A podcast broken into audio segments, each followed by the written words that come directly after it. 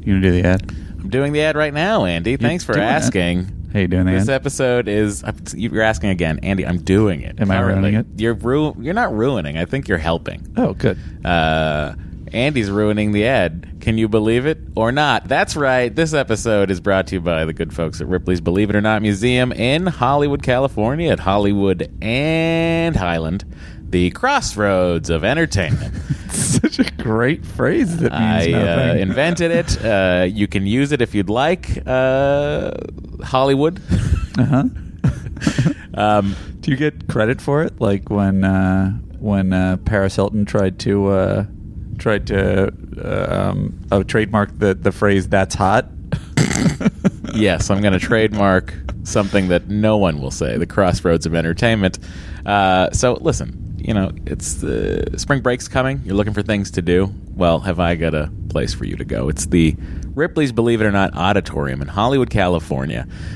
If you're like, man, I don't know, it seems like uh, I want to do something on the cheap. Well, guess what? If you mention Star Trek, the next conversation at the uh, ticket purchasing desk, you will be given a buy one, get one free. That's right. Mention TNC, get buy one, get one free. I almost said that as a sentence, but you know what I'm saying, guys. $20 admission after 5 p.m. if you mention the podcast, and uh, you can choose to believe it or not. Thank you, everyone at Ripley's, for believing in us, Agreed. in spite of Andy. Uh huh.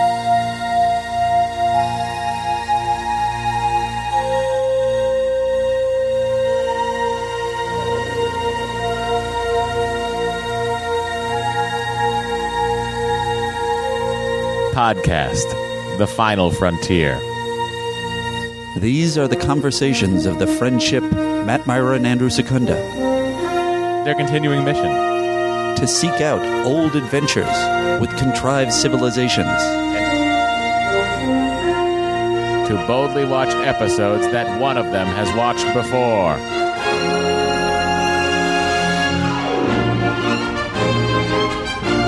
Everybody, welcome to Star Trek The Next Conversation. I am Matt. I am Andy. We are three deep into season three of Star Trek The Next Generation.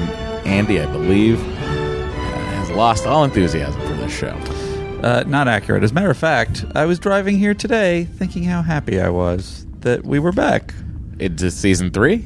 Uh, no, doing the show. Oh, just back. Uh, right. Well, we have time. Yeah. That's the beauty of time, everybody. You get more Um, podcasts. We do more podcasts. Oh, I was going to say actually, I think at a certain point I was enjoying doing the podcast. I would say for the first two seasons I had this experience. And I and doing watching the show was just sort of like something I appreciated because it would lead to the podcast, but it wasn't something I wasn't like, "Oh boy, I got to sit down and watch Yeah. Star Trek the next." And this is this is the first episode that I found myself going, I'm really looking forward to watching the next episode. Oh, it's turning a corner for you. It where It's is. not just about homework. yeah. Uh, it's still homework to me. And uh, Uh-huh. you know what? There's no better homework to be doing. So you don't have at this point the the joy of when you sit down and it's like slipping on an old pair of socks or whatever. I will in two episodes when we watch Booby Trap, one of my all-time favorite episodes of Star Trek. Gotcha. um, which is I- I, I think I'm in like the minority on loving Booby Trap so much, but uh, maybe you'll see why I like it. Maybe you won't, but I'm, I'm looking forward to that kind of a thing, and uh, very excited about the rest of this series. There's so much to enjoy. Well, Matt, let's hear about some of the other people that are excited about this series. Go to iTunes, leave a five star review, and join the Admirals Club. Matt, how do they get into the Admirals Club? All they have to do is go online and leave a five star review and join the Admirals Club. I just said all the lyrics to that jingle. you did. It really is unnecessary for me to, to even ask you. It's just sort of ceremony at this Yeah. point. Uh, six degrees of podcasting from longing for more. As TNG gets better each season, I hope this podcast stays the same. I can't wait to continue the mission. Dis- disengaged log supplement. There's no way Matt makes it through all seven seasons. I think it's an interesting theory. A log supplement for an iTunes review. That's fantastic. Uh, yay, you are back by Silkrop. I'm so happy. Loads of nerdy fun. lo- Nerdy fun. Uh, I'm a terrible podcaster. From Melody. Um, I miss you guys so much on the break that I replayed the previous podcast. I also listened to most of the James Bonding, most of James Bonding, and I've Mm-hmm. Sure. only ever watched the Brosnan Bond movies. Wow. How do you feel about that? I feel like you and I get along, but you and Matt Gorley see things a little bit differently. Five stars from this American living in Australia um, way back uh, in March 2017. I think she means having listened to the show. You Uh-huh. two seem like genuinely good guys and you deserve to be more successful than you already are. I don't know if I agree that we're good guys, but I do agree that we should be more successful than we already Uh, are. Oops, they're doing it again from Yep. Jet Jaguar That's us. 1964. I only recently discovered this one through James Bonding and burned through every episode. Uh, this means I only caught up a couple of weeks before the triumphant return and was spared the long dark night of no content. I love the balance of fandom versus critique and a podcasting professional. Per, prof- what a terrible word to trip over. Podcast professionalism versus let's uh, keep all of the mistakes and throw it out there. I feel like we know which side I'm falling on Yeah. in that sentence. Uh, on the side note, everyone keeps telling Andy to hang in there as the good stuff is coming. While this is true, I have to say that I'm a little disappointed. I'll be a little disappointed when Next Gen turns good, as my favorite episodes of the podcast have been the ones where the show is still floundering. I'll miss the declarations of why is this scene here and what were they thinking. Great to have you guys Those will come. back. They'll be back. Don't you worry. I'm happy to hear that I can look forward to hearing you more regularly. Um, uh, created an account just to post a five star review from Lewis R. Martin. Um, and Matt and Andy helped reinvigorate my passion for Star Trek. Uh, I just wanted to give that guy credit because he just created an account just for us. And the last one is OMG, it's that guy and his friend from Lizard. Um, so, my favorite podcast, binged it, loved it, glad it exists. TNG rules. Who do you think that guy is, Matt? And who do you think his friend is? You're probably that guy, right? Always. I'm always that guy. Uh Uh-huh. huh. Um, no United Federation of Planets President Circle this week. Well, we just recorded last night. That's, you know what? It would have been nice to see somebody. No, I understand. totally makes sense. Um, and That was the Admirals Club. there you go. We don't even need to hear it. Um, and now we're going into Hales. you don't want to do it? Oh. No, I. Cap- Captain, we are being hailed. Open up the hail bag. Whoop, whoop. Still seems funny to me, uh, as you can tell, because I'm laughing uproariously uh, at myself. Sandal Masson writes us, Andy. I don't know if this is something you guys would know, but as I, oh, I'm s- I'm sharing this with you, Matt, because you're such a such a, a uniform uh, fetishist. But as per the uniforms being too short, do you guys know if they had ballet loops to keep the jacket from riding up as much? Ballet loops are loops of es- elastic sewn to a jacket or bodice, and then it's looped around a button or pants or a skirt. It helps pull things down that want to ride up. We use it in costuming all the time, especially ballet, hence the name. Uh, I'm going to get an answer for you within the minute. I'm sorry. I'm I was certain that you would. Um, you can uh, buy a little time by listening to uh, this delightful. Uh, is this the one? Oh man, I am on fire today. Dun, dun, dun, dun. The only prime corrective is me. That's Oh, I thought there was a prime corrective There was coming. no but prime then I corrective. conceivably, how would that be possible? yeah. Because uh, the episode we recorded last week for last week's episode was actually recorded yesterday. Okay, this is a voicemail. It's a little bit long, but I found Finally. it very interesting. So any business you got to do during this, feel Oh, free. I've done the business. Okay. So I'm going to Hey, listen. Matt and Andy. Uh, this is Peter from, uh, I'm calling into 816 Truck TNT from the actual 816 area code. Nice. here in Local Kansas call. City, Missouri. Kansas City, Missouri, Um, the home office. I wanted to share something with you guys um, relevant to something you were talking about in last week's Evolution episode. Uh, Um, and so I was uh, reading or listening to the audiobook of the new book by Steven Pinker, who's like a linguist, philosopher, brain researcher, all around smarty pants guy who writer who who has written some bunch of really cool books. So anyway, I want to share a couple sentences with you from chapter five of this new book, Enlightenment Now. Um, they're they're a little long, but um, it'll pay off in the end, I promise. So here we go. Steven Pinker, Enlightenment Now, chapter twenty-five. the so-called hard problem of consciousness, why it subjectively feels like something to each one of us who is conscious, with red looking like red and salt tasting salty, is hard, not just because it is a recalcitrant scientific topic, but because it is a head-scratching conceptual enigma. It includes brain teasers such as whether my red is the same as your red, Uh-huh. what it is like to be a bat, whether there could be zombies, people indistinguishable from you and me, but with no one home, and if so, is everyone but me a zombie? Whether a perfectly lifelike robot would be conscious, there's a Star Trek thing, whether I could achieve immortality by uploading my brain's connectome to the cloud, and whether the Star Trek transporter really transports Captain Kirk to the planetary surface or murders him and reconstitutes a twin.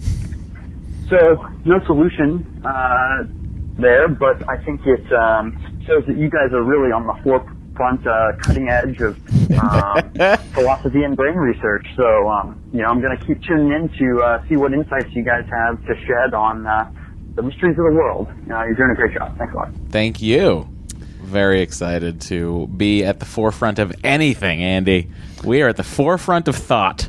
We are. We really kick it around and come up with nothing.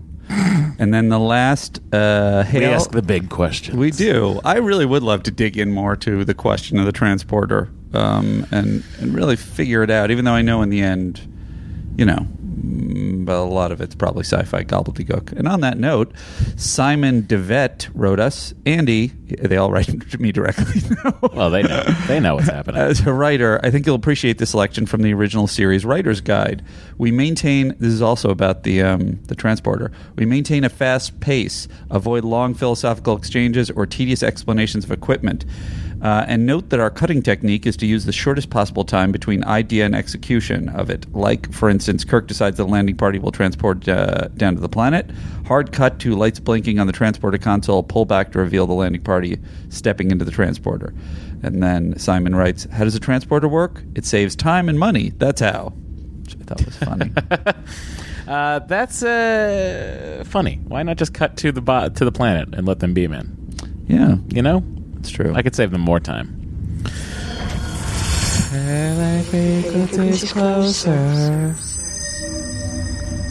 that wasn't that bad, was it, Matt? dead. oh. sad. Oh. I just wanted to be written more, but they decided that they could kill me. So they did. It did make room for more character development, much as I like Tasha Yar. Listen, you've got seven main cast members to, to write to here, and not, you know, like, it was eight with her. Shall we find out what Nine, happened? really, if you're counting Wesley, He's the ninth? Re- isn't he? I don't know. If you're counting Tasha Yar and Wesley, Oh, wow, and that is a then lot it's seven of characters. I I mean, come on, come on, we come got on. problems servicing five characters, I know, I know. and then we keep making deals with other characters, and it's like, oh, we got to cram X actor into this, even though he doesn't fit.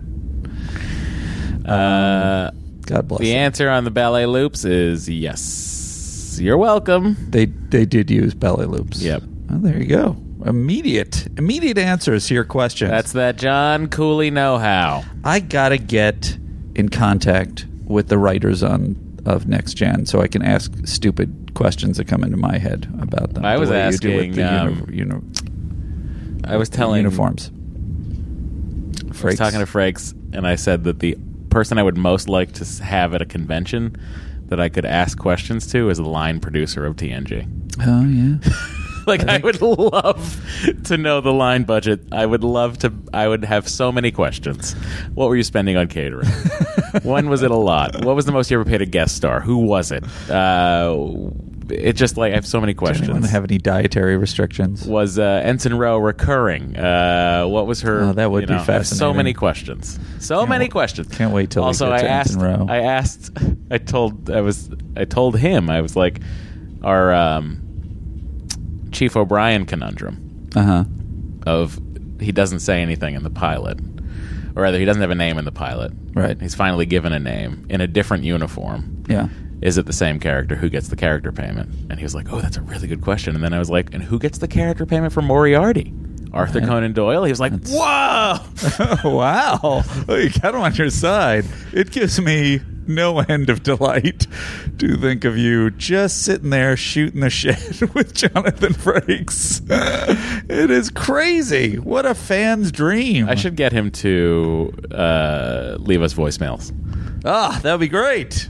That would be But I should great. do that. Um, Andy, you had, This- a, you had a question. this What day was in your track question? history was what we're up to. Oh, You can okay. feel Well, free let to- me tell you about this episode because it aired in October of 1989, and the exact date was October. Oops, I'm backwards. Ay, ay, Ninth? ay, ay, ay. Nope. No. Oh, I'm going the wrong way. I think maybe you're right on October 9th. Did I tell you earlier it was October 9th? Yes, it was October 9th, 1989. Production number 151. Matt, in that special week, Um, Yes, that special people in the week. U.S. were listening to Miss You Much Again by Janet Jackson. Sounded something like this. by Miss Jackson if you nasty. In UK, Ride on Time by Black Box was in the top five hits. Look Who's Talking, directed by Emma- Emmy Heckerling, was ugh god that was terrible. Sorry, Miss Heckerling.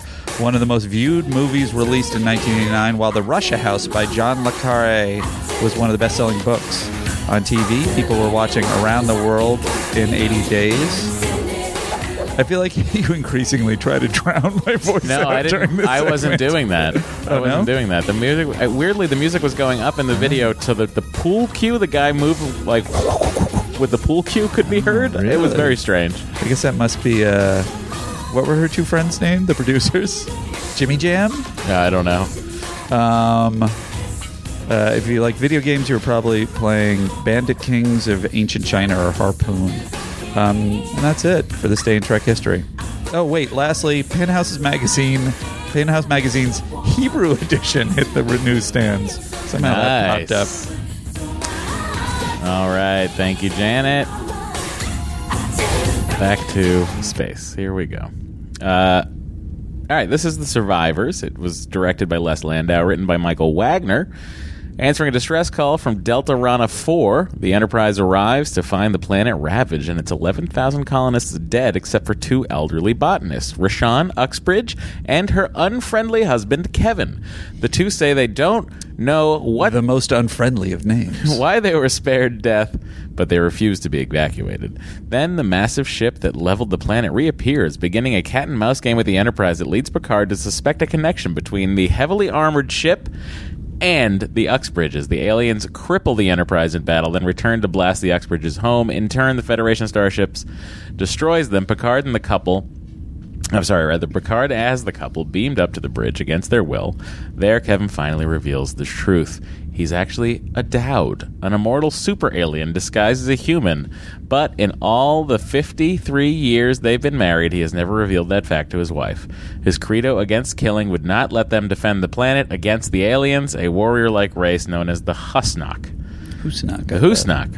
Uh, and his wife is actually just an image after she too died in the fighting. Her death enraged Kevin, who used his powers.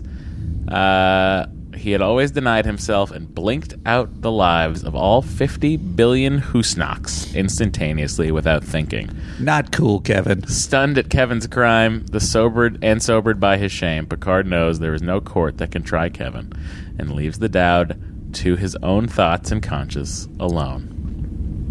I think I got a lot to say about this episode. Oh, good, because I don't have a ton to say other than remember her from Mrs. Doubtfire. Oh, I remember her from a million things. There, the, I'm having an experience as we get into maybe even better or more known guest stars, where it's like with both of these guys, I'm like, there's something deep in my synapses on both of them. Yeah. that's like a movie I've watched a million times, and I looked at both their credits, and outside of the fact that they were, have both been in everything, Yeah. like there is, I will rattle them off as we as we go, but like th- it's just an endless list of of things that they've been on um so i don't know if it's just that Captain's log. Sorry, I didn't mean to start that at think- that point. Oh no, I turned that off. i think i might know her from cheers mrs gilder the endless slumper do you remember that one not offhand. i feel like i know Is it like a support group that Frasier's running? new red sox relief pitcher rick walker's in a slump it's the one where the guy goes to him and then he gives him his his charm remember. Mm-hmm. Um, but I don't know who the lady is. I assume she must have been like a cold open bit or something. I wonder if Uh, that can't be where you remember her from. mm, things stick in my head in a weird way, but um, It's Mrs. Doubtfire. I don't care about Mrs. It's Doubtfire. Mrs. Doubtfire, Andy. Oh, I was obsessed with hopscotch, so it might have been that. the game of hopscotch. There's a great movie with Walter Matthau named Hopscotch, which is probably instrumental of why I am obsessed with Mozart, um, which I mentioned on the previous podcast. Oh yeah, when we were uncovering more and more Andy facts. And because I was convinced I was going to be a wonderkind, which was instantly proved wrong when I turned 25. Guys, don't you think that Andy should grow a beard? If you think so, write into the podcast. Don't actually write into the podcast. Oh, while we're on the topic of um, stuff about the podcast and voting, Mm-hmm, mm-hmm, mm-hmm. um, listen to the boredom, folks. Um, let's see. Yeah, Andy's projecting his own boredom. Eh, possibly. Um, the internal uh, or the vote that went out about the guests. Mm-hmm, I mm-hmm. don't know if I already announced this, but it came down to. Uh, so we were asking, would you, the Star Trek TNC listeners, prefer to hear on the podcast only Matt and Andy's voices, sweet voices, or occasional guests? And uh, only Matt and Andy, twenty three percent. Occasional guests, seventy seven percent. I was shocked, and I'm still, and that's seven hundred and fifty people voted. Yeah. I was shocked and am still shocked that 23% of the people wanted uh, just you and me. I was it, just inconceivable to me. I think the words you use too, occasional guest, means that there's actually more people that would prefer just us. I know. That's 172 people that said, "No guess. I just I want to told hear you these I have boring a pretty good feel for jamokes." podcasts, and I think this is a pretty good one.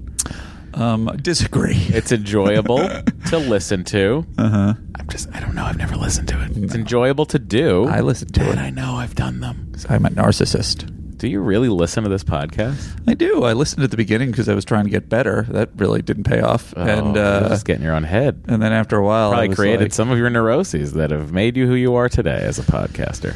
I wish I could blame it on the podcast. Um, and the other thing I wanted to say is we had the Patreon voting, Yes, we did. and you, as I recall, said if we get 100 votes, Yes. then we will do a Patreon. Yeah. And uh, I started to count them up, and I was like, I don't think it's going to make it. I think it's going to be remain in the 80s. And then I checked a day or two later, and uh, we got uh, 127 votes with, I think, less than a week. When, when did we announce that? Was it two weeks ago? I think it was on the first episode back, right? Oh, there you go. So it was like a week and a half. We got 127 votes. But I said a week, uh, did you say a week? didn't I? I- You're the one who listens to it. yeah. What did I say? I don't listen to your parts. Um, I don't remember. Strange. Um, well, if you remember whether you said a week or not, I think it might have hit a week Well, it's weird because we've recorded a while ago. we've recorded two since then. We're doing our third right now. Right. Did you? Uh, weirdly, a lot of people didn't uh, didn't not a lot of people, but a good number of people did not check out the minisode. Is that true? Yeah, I mean, granted, minisodes always uh, end up with less anyway. But I want to say to people who are listening to this right now, the minisode is literally it's just the tail end of that podcast that we just forgot to do the Andes and the MVC, so we extended the podcast and got into a real existential debate about Deanna Troy's character. So there's a lot of good content in that. Check it out if you didn't listen to as the end true- of Shades of Grey. It's as true an example of bonus content as there could be. It's Yeah. basically just more of the podcast. Oh, it literally is more of the podcast. Yeah, it's interesting. I get Why- the idea. I get the idea of not. I don't listen to minisodes a lot. No? Why? because I want more than the time allotted. Like if I see something that's thirty, it's by the way, it's a, it's not even mini. It's like it's like forty minutes long. Yeah. You just feel like you don't want something to stop? Yeah, I'm like, mm, I don't want a little cake. well, that, you finally put it in terms I understand. I want all the cake. I'm not gonna look at this little cake. Captain's log, stardate 43152.4. We are cautiously entering the Delta Rana star system three days after receiving a distress call from the Federation colony on its fourth planet. The garbled transmission reported the colony under attack from an unidentified spacecraft. Our mission is one of rescue and, if necessary, confrontation with a hostile force. Mm. Yeah. Yeah.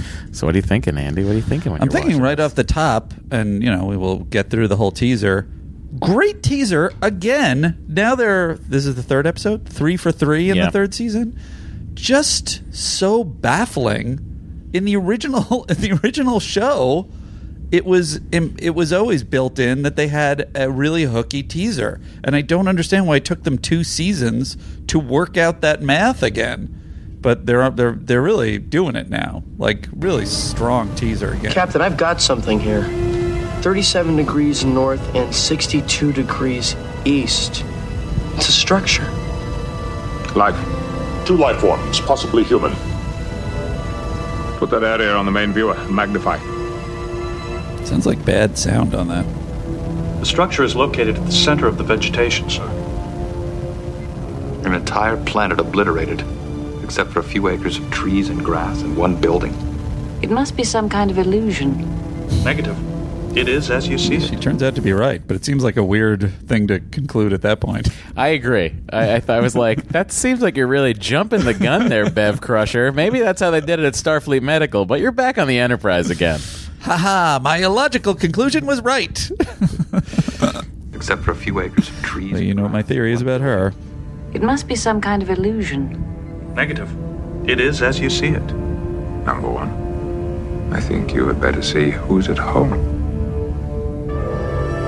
All right. So then they head to Malibu, California for For the exterior shots It here. does seem what it look, looks like. Uh, they're at a beach house in Malibu, and they do. Uh, did you notice the push in they were doing as the beaming was happening? It was an ambitious effect that almost worked. Uh, on the planet? Yeah, when they're beaming into the lawn, Yeah. they're moving the camera, Oh, which I thought was nice. very, uh, very ambitious. Yeah. I did wonder what the scale would be when they beamed in. Seems like a much smaller house than I would think I would want to spend eternity in. Seems pretty big to me. Well, you have uh, lesser needs than I. Andy, of course, if you all uh, kn- have ever seen uh, uh, Versailles, that's actually Andy grew up there. That's right. Everything seems small to me now. What can you tell me? The house is a typical settlement structure with adaptations. Thermal properties all seem to conform to known materials. If there are any indicators as to why this particular area has remained intact, I cannot detect them. Wharf, the interior of the house? There is one individual located at the south end of the house, the other toward the north. There is a weapon. A low yield phaser, non functional. I would also take down the center wall and make it really flow into the kitchen. Assault is unwarranted. Stay here. I think I'll try an old They could use some more plants. You know, give it an organic feeling. concealed under the surface. Wee! What do you think of Upside Down Riker? Uh, I really enjoyed the way that Frakes plays it. I think it was really, really well comedically performed. Very subtle. Very strange that this is what the alien chooses to imagine as the defense system. Well, maybe that was the defense. That was the natural defense system for I that. see. Um, He built it himself. what you call it? Sure. Maybe they uh, there was a certain life form on the planet that they like to eat, Uh-huh. and that was a good way to catch them. That's seems cruel. Yeah, well, these are cruel people. All right, we put we got the boar hanging upside down. Let's bash it in the head now. no, no, no, that's no. They the humane would way just, of doing They would it. just cut the uh, artery, let it bleed out. oh my gosh, that's gross. I guess they've run away. Andy doesn't know how meat is oh, I'm eaten. sorry. I'm not going to have to do that when I go to Patagonia, am I? Yeah, actually, they ask that you kill everything you eat. Oh no. Could I have your names, please, just for the record? I'm Rashawn Uxbridge, and this is my husband, Kevin. Botanists. Originally from the aquatic city New Martin Vaz in Earth's Atlantic Ocean. Residents of the Rana 4 colony for five years. You, madam, are 82 years of age and a composer of Tao classical music. You, sir, are 85 years of age and a specialist in symbiotic plant life. You have been married for 53 years. I memorized the colony register on the way to Rana 4 in the event that such information would be needed. Well, you made it awkward. Here's what I like about that: Okay. you don't have the typical "What's with him?" He's an android. Like you don't. Well, have I to- was- you don't have to have that exchange. hundred percent. I was, like, braced for it. Yeah. And because in the previous episode there were people that were in the Federation that seemed weirdly, and I guess it's because they've been cut off, but they Mhm. seemed like confused about how you know it was, it was very unclear how much they understood technology or not. And so I was expecting that because they always face that on a planet, even if they're Federation residents or not. Is it residents? Members of Citizens. the Federation? Citizens of the Federation. Um, and uh, yeah, I agree with you. It was great that they didn't. There's nothing unusual about this house, except the fact that it's here. What about them? They are in reasonably good health. Both show signs of stress, which is understandable considering what they've been through. Somehow they're different. Let's get back to the ship. We'll take them with us. Excuse me, Mrs. Oxbridge. We've got to return to our ship now. But I haven't finished fixing your tea, Commander. I'm sorry, but we've finished here. Now I can allow time for you and Kevin to pack. What do you mean, pack? You're not thinking of taking us with you, are you? Surely you don't want to remain here. How could you take care of yourselves? Kevin, I can't leave my home. Don't let them do this to us. going to make us leave. You'll be protected on our ship. You could still be in danger here on Rana. Commander, we appreciate your concern, but we're not going. Now, do you think he's projecting her to be doing that? To, to be saying that's a really good point. To be because saying she's- we can't leave. She's kind of given him crap the whole episode. Kevin, what have you done? And da da da. da. And it's like, but she's imaginary, so he's like, is it just an extension of his conscience? is I my guess question. so. It's him, her chastising him, um, as an extension of his chastisement of himself. But uh, yeah, that's really interesting. Are all of the Dowds pacifists? or do they or does he because at the end it's an illusion that's real so it's kind of works like the hol- holodeck i assume right it's matter or is it fully an illusion Oh, I think she- I think it- I think it's physically there. I think it's uh, I think these Dowds are similar to the Q. So then, by the way, he- I'd like to see a Dowd Q face off. i was i was wondering if there was going to be a q Never dad see the dad tie-in huh seems like there's some potential there well write that novel, Andy. Um, Q, I've, got, I'm, I've really got to get going on it i have all this free time I'm Ah, doing yes, nothing with. Patagonia, the most inspirational place to write a Q Dowd novel. that, that people have been clamoring for. Um, uh, go back also, just because I really liked it, to the Worf interaction with um, Kevin. Ah, yeah, sure, sure, sure. Guile. Oh, Gall. Sorry. Theory. Are you saying that we were kept alive intentionally? Yes. I don't understand. You don't think Rishon and I did something that merits survival, do you? I mean, betrayed the others? I'm not accusing you of anything, Mr. Uxbridge. The attacking force spared you for some reason. We'd like to know why now. May I go inside?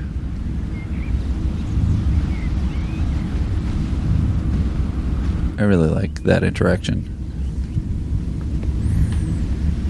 I'll make everyone a nice cup of tea.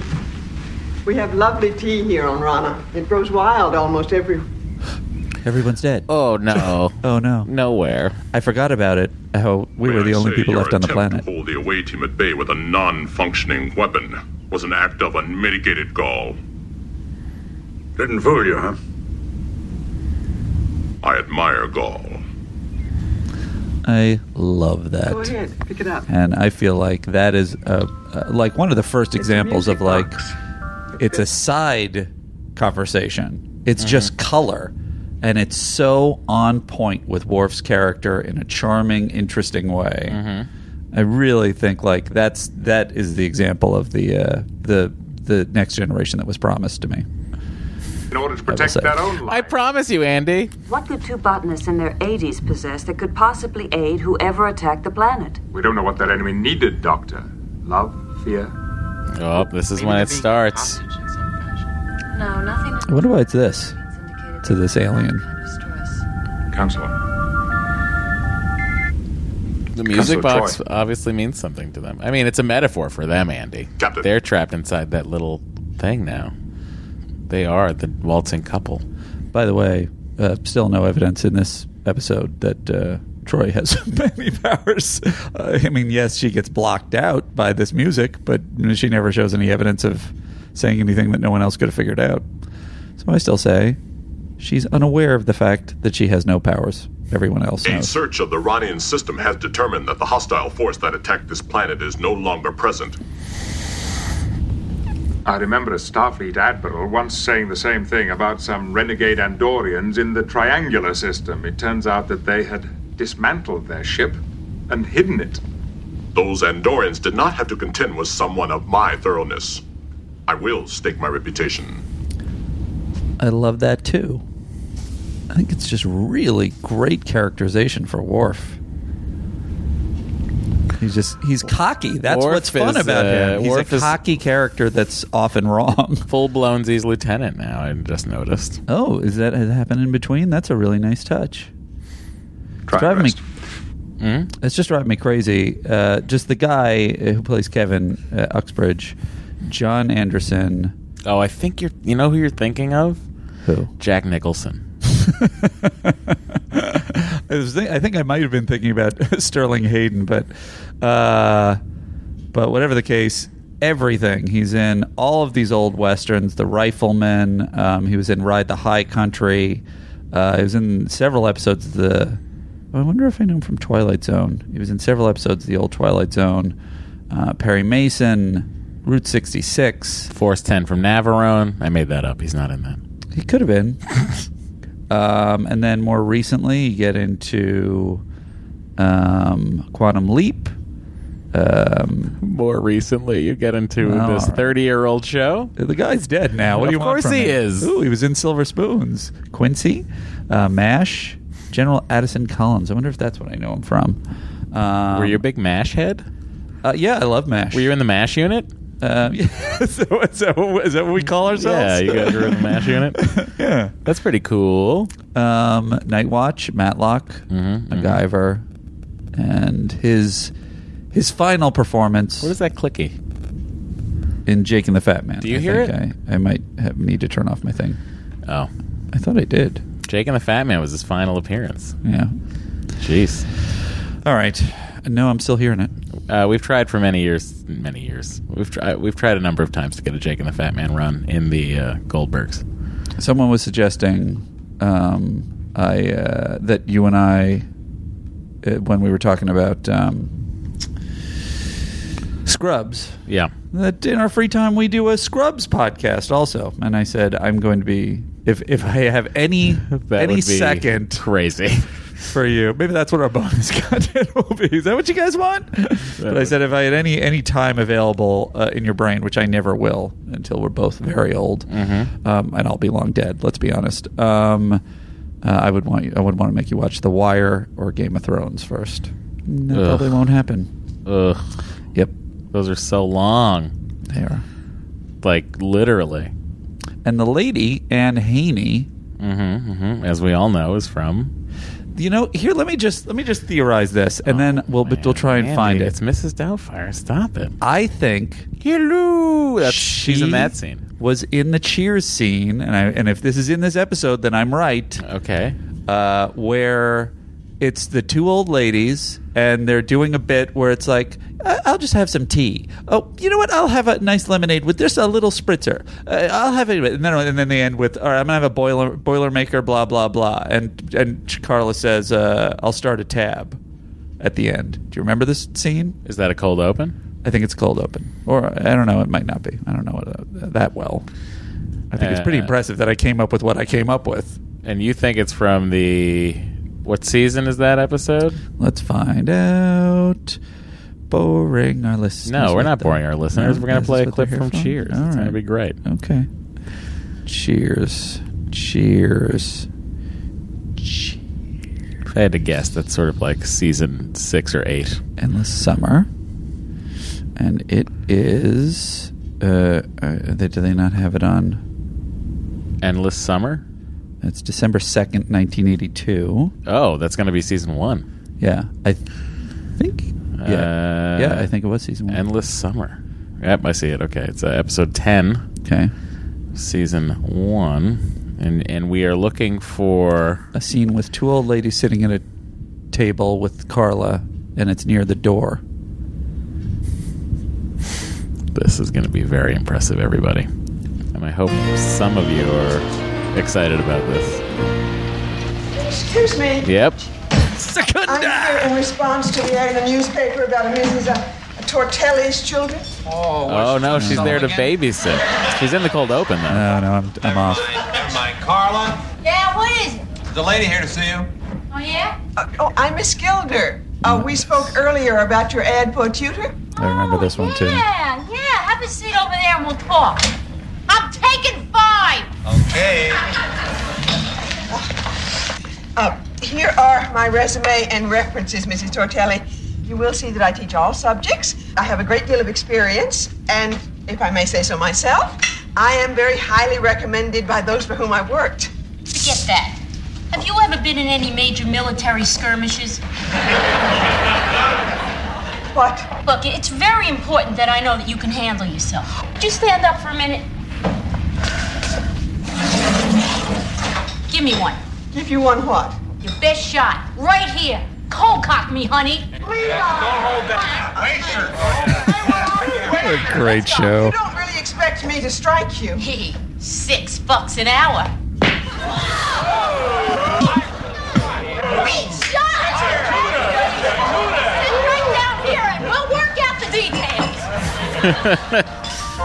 Six bucks an hour. There you go. It's more than uh, All right, I was minimum wrong. Wage. I didn't do it. Oh, It's okay. It's okay. We took a Cheers detour. I'm always happy to take a Cheers detour. Sure. Identity to it. Its design is completely foreign. But that's our boy. Approximately five times our mass and carrying enough armament to pulverize a planet. Lieutenant. I, uh, cannot explain this, Captain. It's heading for the planet. Hailing frequencies. Open. Mr. Data, ask them to identify themselves and match our orbit. They have received the message, Captain, but are ignoring it. Maximum shields ready all weapon systems. Aye, sir. I love the Assuming an attack calmness posture, of don't the be card. surprised The vessel is firing jacketed streams of positrons and anti-protons. Equivalent firepower, 40 megawatts. Shields are holding. Again, 40 megawatts. No damage. Well, if that's the best they can do, this should last about five minutes. Mr. Wolf, let's raise our voice a little. Fire phases, just a warning shot. Mr. Data, invite them to stand to.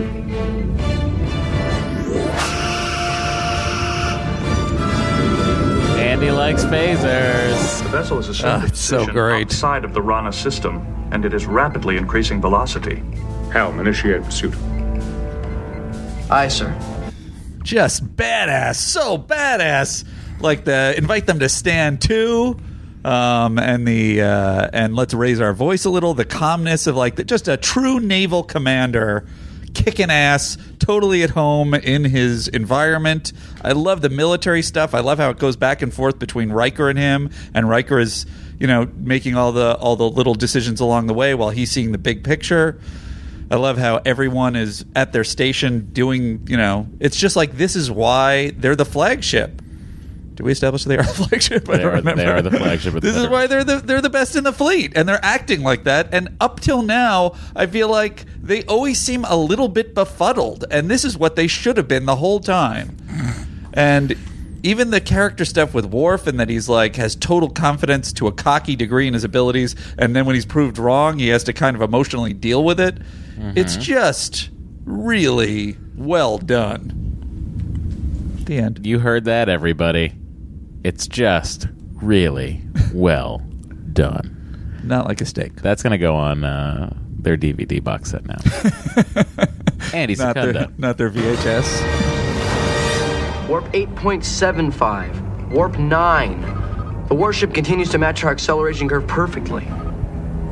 Number one, I have the distinct impression that we're being toyed with. Take us back to Rana 4. Back? We have unfinished business there. I need to have a talk with those two people. You have the bridge. Reduce speed, bring us around on a return course. This one's getting away. I love that. I love that he's a little bit disappointed because he wanted to kick more ass, and uh, and I really think you know. Look, we've seen the the episodes where it's like, what's the mystery? Oh, we're slowly unraveling it. That's like in so many episodes, but it's really. That's what this one is. Ah. I, I'm, so- I know, but I feel like in this episode, it's very well modulated how they unravel the information piece by piece, and Car- and and Picard seems like he's not one step ahead, but he's taking in the information, and you see why he's thinking what he's thinking at every step of the way, Mm-hmm. as opposed to moves like you know Beverly going. It, perhaps it's an illusion, you know. It's just like which I think was the whole series before. It's just like what? Why are they doing that? I mean, not the whole series, but a lot of it. Why would you say that? have brought That it's logic, I mean, or illusion rather. you will need if you're going to stay on Rana 4. It's a matter replicator. It has limited capabilities, but of Thank course you, it- but we have no use for such a it will thing. provide you with clothing, food, and clean water. Lieutenant Worf will demonstrate its operation. We don't need it. Kevin, you know we do. Thank you, Captain. Kevin and I were about to have afternoon tea. You and Mr. Wharf must join us. I'd like that very much. Sean, they only want to spy on us like this morning. Kevin Uxbridge, I have never turned anyone away from this house, and I'm not going to start now. Captain? Thank you. Meanwhile, in Troy's uh, He's really, quarters, he's really imagining his wife to be a real pain.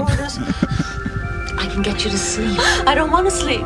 The music will only follow me. I can induce delta sleep, block out even your deepest dreams. It's not a dream. It's real. I think that he has ever recovered. Was that the was, was that the scene with the uh, the weird bro that was in her quarters holding her? The nurse? Yeah, the nurse. Yeah. Seemed weird. And they shot him in an ominous way. um, play from 1740.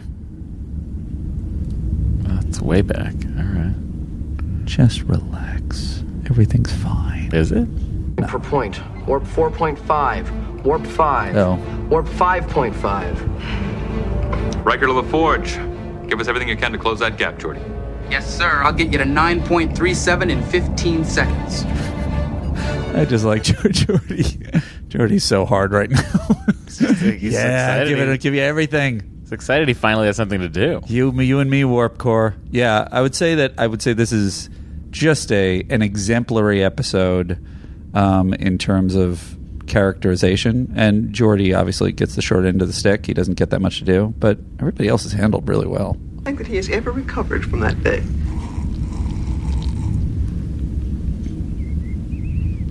Well, what do you think, Mr. Wharf? This is a strange digression. Good tea. Nice house. Why?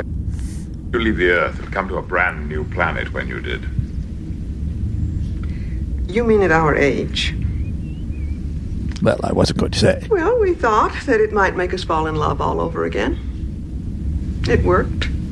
Except for me being an illusion. Colony was fighting for its life. Yes, it was. Fires lit the sky. It was thunder, this, this unbelievable thunder.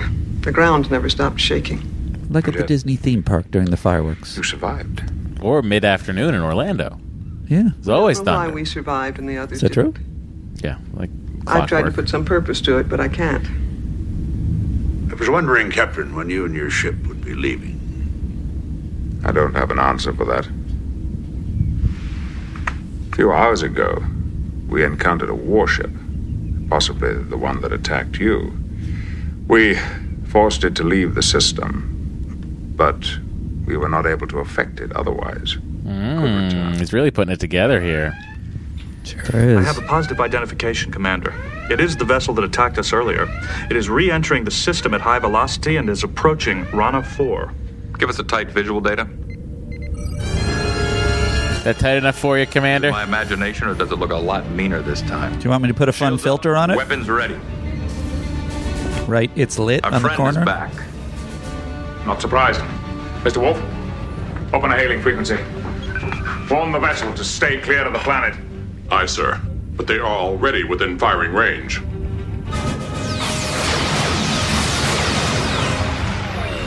Shields are down. Captain, they hit us with 400 gigawatts of particle energy. Damage? Superficial, but I'm having trouble reassembling the shields. Shields down. There's thermal damage to the hull. The warship is capable of striking us with far more powerful bursts. They're maneuvering to come between the Enterprise and Rana 4. Number one, we have been exemplary in our patience. So Lieutenant Worf, badass. fire phasers on full with a simultaneous spread of torpedoes.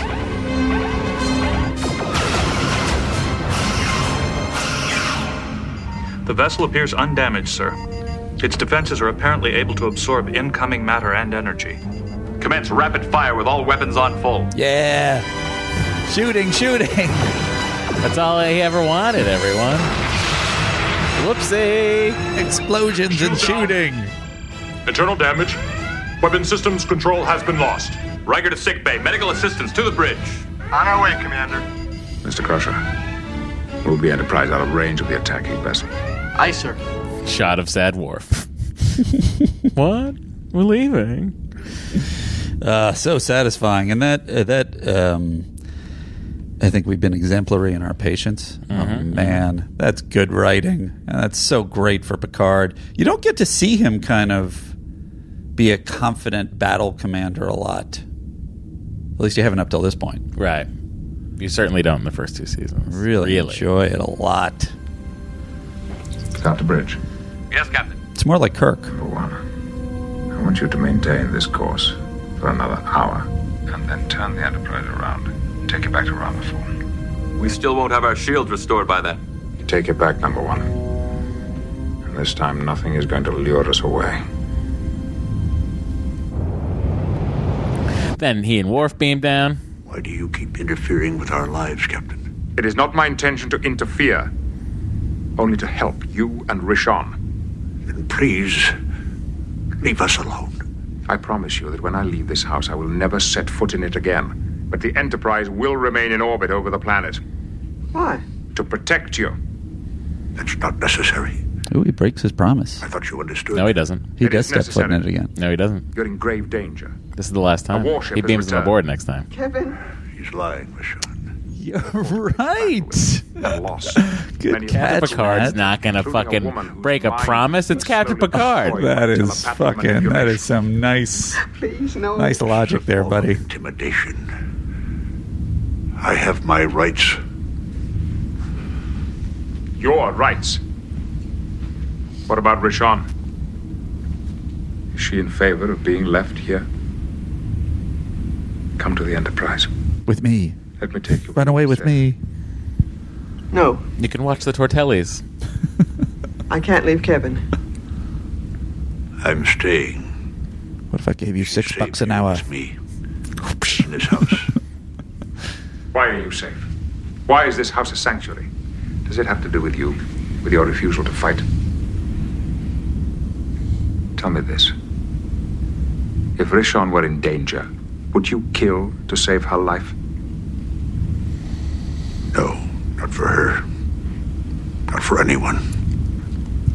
I will not kill. Please stop hurting him. It's quite a puzzle, you know? Yeah. I remember myself going, I don't remember the end of this episode. That's fun. Yeah. So here Maybe we it go. was Eight Men Out that I know him from. He was Judge. Activate the yes, Ambua. I think that might have been sticking in my head. Under attack again. Evasive action, sir? The Enterprise will hold its position, Mr. Wolf. Weapons, sir. On my orders, not before.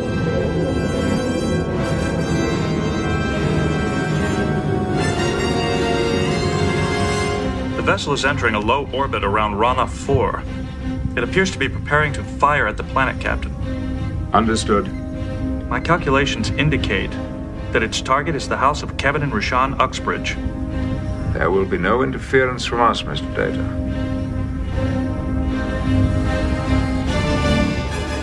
Working on a hunch. Yep. The Uxbridges have been destroyed. There's no reason for the Enterprise to remain. Good. Helm. Move us in a higher orbit so that we may keep the surface of the planet under surveillance. Aye, sir. But, Captain, what are we watching for? Anything. Everything. I'll be in my ready room if I'm needed. That will be all for now.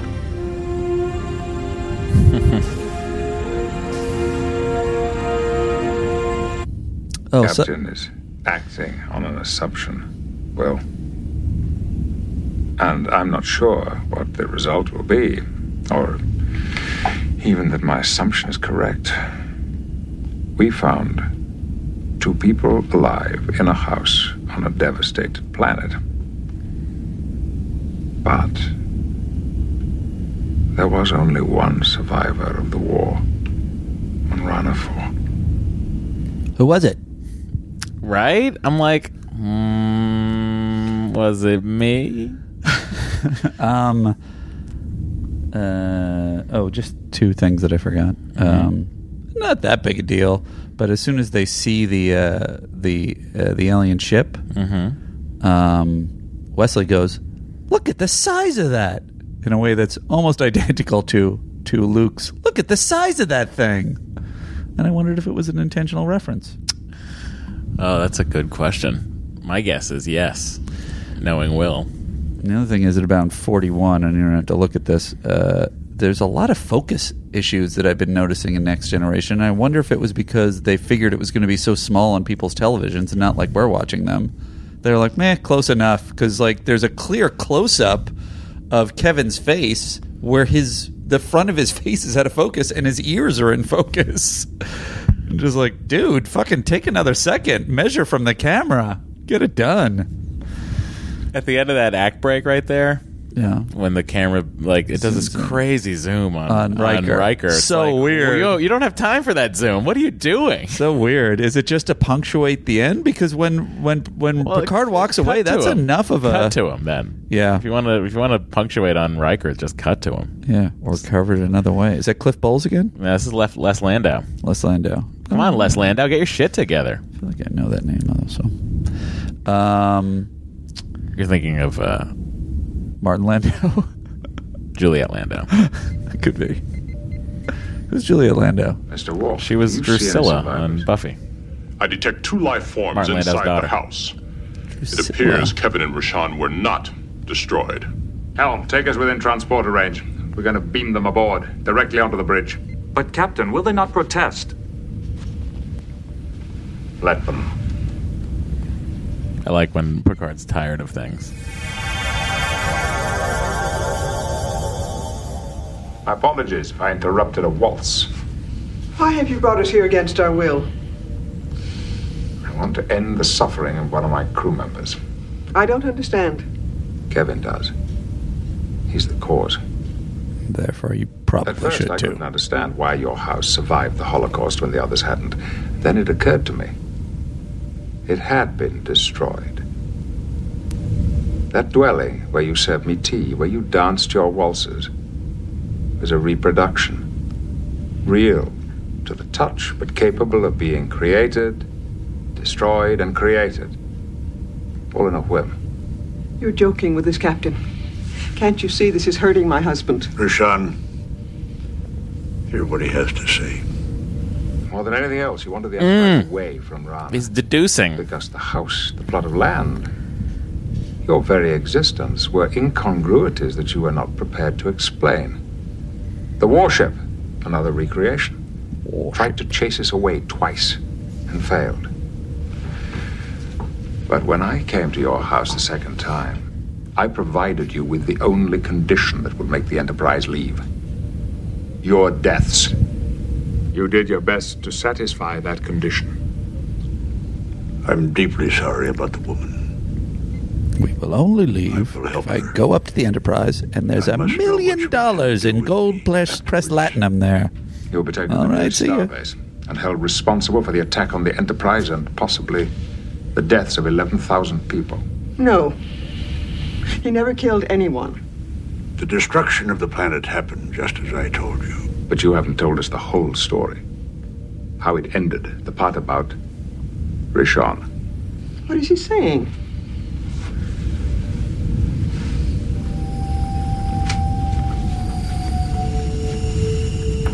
This is spooky, this part. I can touch you. I can hear your voice. I can smell your perfume. In every respect, you are a real person with your own mind and beliefs. But you do not exist. You died along with the others defending the colony. He recreated you, just as he recreated the house. Such a weird, weird dissolve. Yeah, it was. It's a good effect, but it's what happens with the Dows. It's you know? very weird for him to address that whole thing to her when he knows she's not real. You're not. Matt, I have something to tell you. In every respect, Oh, please, please, You're please let it be so real. Let him me. go. Please let it be me. But in fact, I do not exist. Dangerous, Mr. Warford. He could have destroyed us in an instant had he wished. Track him. Alert the crew to keep clear of him. I want him to understand. We mean him no harm. Will he? Mm-hmm. Uh, all right. I mean, do you want? I guess we should hear his uh, his thing. Yeah, I actually think this scene is really well played by John Anderson. He's really quite an actor. And I wondered if they had to establish that the show was getting better and was decent before they got people of this quality, or if it was more of like. I mean, look at. Hurley was a bad No, choice look of at the original actors. series. It was the they got good guest stars all the time. Well, they did, but this was a new series. I, I think it might have been just the because I, I s- I feel like you can always get good actors. It's just a matter of whether you choose the right actors. So it might have been Hurley that was saying like, I don't. I don't like him. She's not playing it broad enough. Do you think that anyone was bad as a guest star? Yes, there were. I yeah, feel there like, were a yeah, I feel like it's it's wide variation.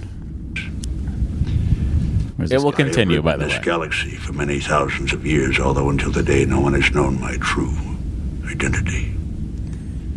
Once, while traveling in human form, I chanced to fall in love with an Earth woman. I put aside my powers and became her husband. Our life was happy and rich. Beverly Sarah looks Eventually, cute. we came to this planet to live our final years. Now she is dead. She never knew what I really was. Your colony was attacked by a warship. Belonging to the Husnak, a species of hideous intelligence, knew only aggression and destruction. I could have destroyed them with a mere thought, but I did not do so. You had the power to stop them, but you didn't. I refused to for the same reason that I refused to stop the Enterprise. I will not kill. Batman. This So guy's let the Batman. colonists Fight a hopeless. Omnipotent Batman.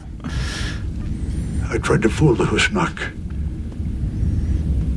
As I tried to fool you, By the way, it only made them angry. Side note, he's a terrible fooler for an immortal person whose main ability is to create illusions.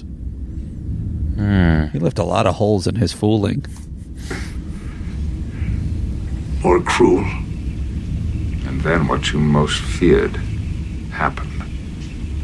Rishon went to fight with the colonists and died with them. Oh, I wish I could have died with her. But you couldn't. You were left alone. Look at the scene. Two pros. I saw her broken body.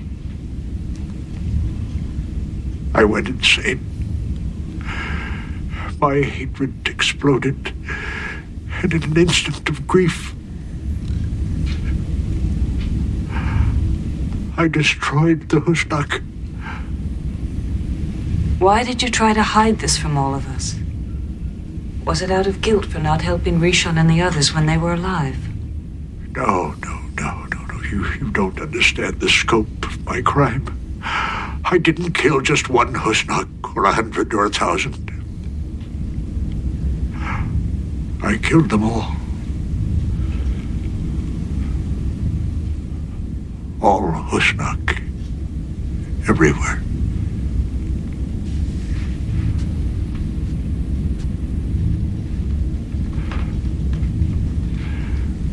Or 11,000 people worth 50 billion.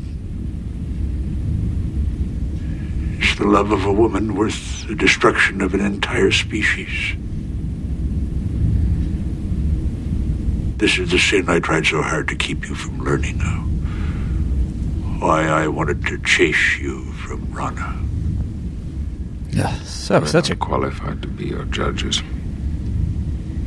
We have no law to fit your crime. Peace. Such a such a just one of the best scenes I've seen on this show.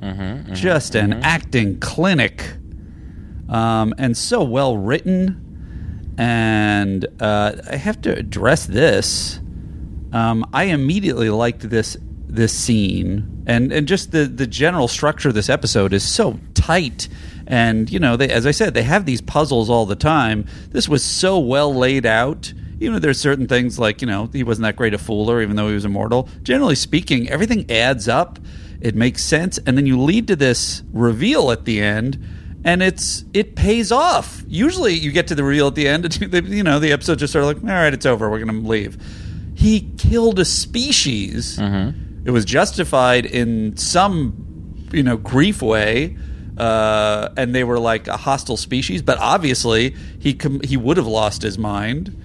Um, it's just such a great reveal, um, and I thought Michael Wagner, who wrote the episode, did an amazing job. And I was like, oh, what other episodes did he write? And uh, and Cliff Bowl has this thing he says about him. Um, he was he only he wrote three episodes in the third season.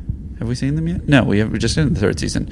Um, and he was the only one he has sole credit on, I believe. He was a co-executive producer just for the first four episodes until he left production. On Wagner's brief tenure of the Next Generation, Cliff Ball remarked, "I just don't think it was his cup as tea as well as as far as the way the show worked and the way that Rick and everybody knows the show so well that they all rely on each other. Input even comes from the technical guys who have." uh, almost been in space. I don't think it was the way he'd been operating in other places. So it's such a strange thing to read after going, after thinking this episode was so solid all around. And I do wonder if Rick Berman was really like took the reins from him because it was off, it was off track, and then everybody else rewrote it so it was this good or what? Hmm. Usually in a drama, the the writer has a lot more hands on it than in a in a comedy show. We may never know. Well, you're wrong because I'm going to get these people into my phone and I'm going to ask them all these questions. Uh, Getting you're going to shrink these people down into your phone. That's right. I'm going to turn them into nanites. This and I'm gonna seems st- like a stick them into my phone. bizarre move. We'll see. We'll see if you can stop me. Captain's Cliff final bowl. Captain's final log. Here we go. Full impulse. Captain's log, stardate 43153.7. We are departing the Rana system for starbase 133.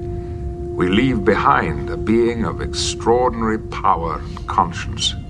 I'm not certain if he should be praised or condemned, only that he should be left alone. So this is- This is the other thing. Um, Picard says we have no law to fit your crime, and he says he doesn't know what it could. It's like wh- what he, he, you know, yes, you can understand his motivation, which is the mark of a really well written character. But he did commit genocide. They don't have any law to fit that. To fit the destruction of a species. I mean, yeah, I, I understand the don't- scale is bigger, but he's Also, like, definitely a murderer. What jail are they going to put him in? Uh, Well, that's a separate issue. But there, he's saying like this I like is his too move. big for He's in me his to own choose. prison. He's in his own prison of regret and uh, I feel like that would have been better words to put to it instead of this is beyond my ability to judge. Mm. Mm-hmm. If only you'd been on the show, Matt. Well, I do have this time machine. You've been coming up with a lot of good we writing use solutions lately. Uh, you know, maybe I'm just a uh, drama guy. Me Uh, too. and I never knew it. I want to be a drama guy too. Maybe I shouldn't say that on the podcast. um, anyway, um, let's get into Matt Yeah. figuring out who the MVC is. Most valuable communicator wearer.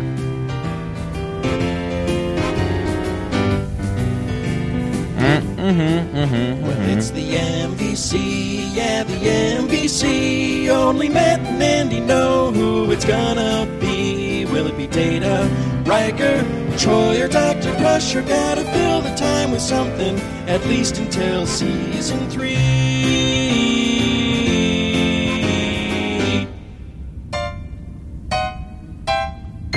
Seems pretty clear. Yes, it is Wesley. What? um, there's nobody. It's Picard, right? There's nobody else who does anything in this. Oh Episode. my God, Picard is uh, you know he's the Captain uh, Sherlock Holmes of the of the 221B Baker Enterprise. Such a delight to watch him in this episode. He's really. Uh, I I think a lot of the characters are just. I think Michael Dorn is kicking ass in this episode. He's kicking ass. I well, think you Riker know, is they doing always well. say it, it- it takes three seasons for a show to figure out what it is. I've heard that, and I think I guess it's also for the actors. uh, Beyond the fact that it's for the writers to figure out what the actors do well and then sort of pitch them fastballs right where they want it, it's also the actors gaining confidence and stop. You know, there's a certain fear from all positions when a show starts of this probably isn't going to last long. I got to prove myself. I got to make sure that everything's okay. And then by the third season, I think it's finally like, all right, I know what I'm doing. I'm ha- the show's hanging around for at least a little while, and it allows you to, gr- like a great athlete, just ease into great performance. Yeah, and they uh, they got there. Ah. Or some other method of ranking. We're working on it. Matt, you want to go first? Uh, I think I like this episode less than you do. Yeah. Uh, and using my normal scale, uh, my uh, my Matt Myra scale of I'm flipping the channels. Am I gonna watch this? Well, the answer is for a little bit, but not for that long. Oh, I don't know if you said whether they should watch this episode. Yeah. they should watch it. I think people I think it's a good episode. Okay. Um but I would give it probably for me personally, Yeah, I'd give it five and a half Andes. five and a half. A little above average for me. Uh-huh. For me. I gotta say, I'm in a little bit of a tizzy because I understand what you're saying, um, but this to me is exemplary of the uh, of the thing that I that has been promised to me about what the show could become. I loved watching Michael Dorn. I love watching Patrick Stewart. Just that stuff on the bridge. It's got battle scenes. The mystery is set up well right from the teaser, and then really well written in its reveals. Um, there could have been a little bit more, you know, development, and and the Troy stuff is like okay, I understand why that's there, but it's always a little bit unsatisfying. Mhm. Um, but uh, just a really good episode, so I'm going to give it seven point five. Seven point five Andes. Wow. I really thought it was a solid episode all around. Well, let me tell you, there's some solid episodes on the horizon as well. Uh, next week's episode will be Who Watches the Watchers? And here is the trailer. On the next episode of Star Trek The Next Generation, a tragic accident exposes the crew to a savage alien race. Crusher to Enterprise. Medical emergency. Riker leads a secret mission to save a dying team member, Riker, stop! We will keep Troy captive. but Picard must sacrifice his life for Troy. He will kill me. Mother, no! On Star Trek The Next Generation, Now, you couldn't see that, Andy, but Picard took an arrow to the chest. Oh, crazy! Yeah, yeah. I thought I heard the distinct sound of an arrow entering a chest cavity. By the way, that trailer, terrible. Oh, yeah. Not at all what the episode's about. Oh, interesting. Well, don't they? You know, that's what a trailer is. Uh, this is a this is an episode that really gets into the nitty gritty of the Prime Directive. Yeah. So exciting, exciting stuff on the horizon. Uh, Andy. Yeah. Uh, that's it. Do you have anything else? I don't think I do. Oh, well, just uh, since the Patreon is now happening, we're going to be figuring it out, and uh, and there are a lot of suggestions within the Patreon Mm-hmm, uh, emails that I haven't sorted through yet. So we'll have to figure out what we're going to do on the Patreon. Well, a lot of people have been mentioning the, uh, th that they're sad to see the Maurice Hurley impression go, and some people have suggested uh, Patreon's just Maurice Hurley. it's just him talking about the episode, which I don't. I have a feeling that's going to wear thin awful fast. Well, maybe it can be a section. Well, I mean, uh, to, in order for that not to wear thin, you'd have to be some kind of um, ma- master improviser. Oh, you know, someone who's Jesus had a lot of Christ. experience on the Oh, I stage, hate you just so much. improvising. So if Andy, if we know anybody like that who could also You're do a terrible person. There I it would have is. fired you in season one if I could do it if the cuckoo bird wasn't in charge. Cuckoo bird. Uh, that's really his greatest contribution to this podcast is the word cuckoo bird. it is. Um, you know, to, to do a little more research on Maurice Hurley if, if people want more of the. It's a very paper thin impression, to be honest with you. Should we go to the WGA library and see if we can pull everything written by Maurice Hurley? That would be amazing. And just do live readings of scripts in his voice.